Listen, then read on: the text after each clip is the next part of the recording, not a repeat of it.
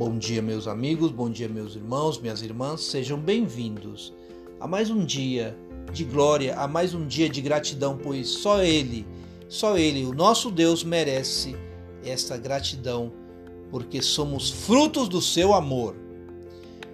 Hoje, como comemoramos o Dia da Independência do Brasil, hoje eu te trago uma mensagem que pode ser comparado a este momento tão marcante em nossa história. E esta passagem que eu vou ler para vocês está em Gálatas capítulo 5, no verso 1. Esta é a necessidade na época que Paulo fazia quando, ao escrever ao povo de Gálatas, exortava a necessidade de conservar e de praticar a liberdade cristã. Então a palavra diz assim: estai, pois, firmes na liberdade com que Cristo nos libertou, e não torneis a meter-vos debaixo do jugo da servidão. Então eu quero que vocês entendam, meus amigos, eu quero que vocês entendam, meus amados, que se já estamos livres, não precisamos voltar. Não tem como voltar.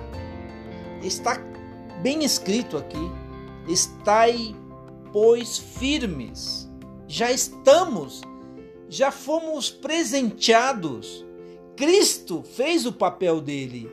Agora precisamos completar esse trabalho. Então precisamos fazer a nossa parte. E como nós vamos fazer essa parte? Exercitando no dia a dia a nossa liberdade que foi ganho com muito custo pelo suor de Cristo, pela vida dele. Então nós vamos completar este início que ele deu. Como que vamos fazer isso, Ézio? Nós vamos praticar a liberdade, nós vamos vivenciá-las no dia a dia, levando amor às pessoas, praticando o bem, falando as bem-aventuranças que ele nos deixou para falarmos, levando a esperança nas pessoas, que muita gente perdeu a esperança. E muita gente depende de você, meu irmão, para você passar a palavra de carinho, de amor para aquela pessoa que precisa se levantar. Então Deus quer que você pratique a tua liberdade, essa liberdade que ele deixou em tuas mãos, fazendo essa parte de você estar pondo a mão na pessoa e levantando a pessoa. Então a esperança, as bem-aventuranças estão com você. E você precisa levar isso aqui para as pessoas. Mas nós vivemos em dias ruins. Nós passamos por tribulações, Senhor Ezio. Como é que vamos fazer isso? Muito bem dito. Nós passamos por tribulações. Tiago, capítulo 1, verso 2, diz assim: tenha gozo nas tribulações. É forte esta palavra. Tenha gozo nas tribulações. Alegre-se nos momentos ruins.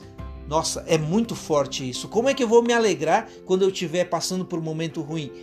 Mas é aí que está trabalhar, é aí que está você estar de acordo com a tua liberdade, praticar a tua liberdade. É nesses momentos, é porque nesses dias ruins, nessas tribulações, você vai criar paciência.